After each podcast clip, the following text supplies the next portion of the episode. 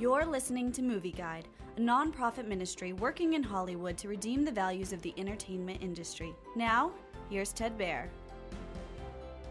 Amsterdam is a mystery about two World War I veterans in New York, a black lawyer named Harold and a white physician named Burt, reunite with their wartime nurse Valerie, who uncover a plot in 1933 by a rich businessman to stage a fascist coup against President Franklin Delano Roosevelt.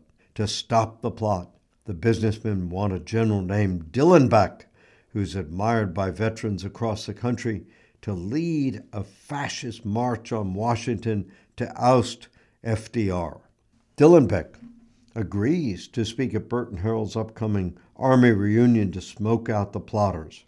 Amsterdam Story's plot is too complicated.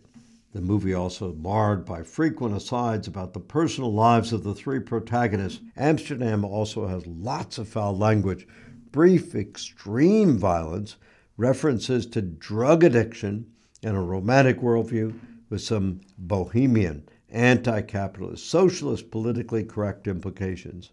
Movie Guide commends Amsterdam's performances, opposition to fascism, and support for veterans but advises extreme caution.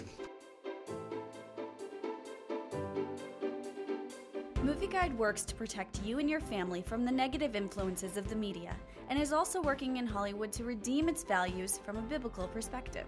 For the latest Movie Guide reviews and articles, go to movieguide.org or download the app to your Apple or Android device. You can also subscribe to the Movie Guide podcast on iTunes.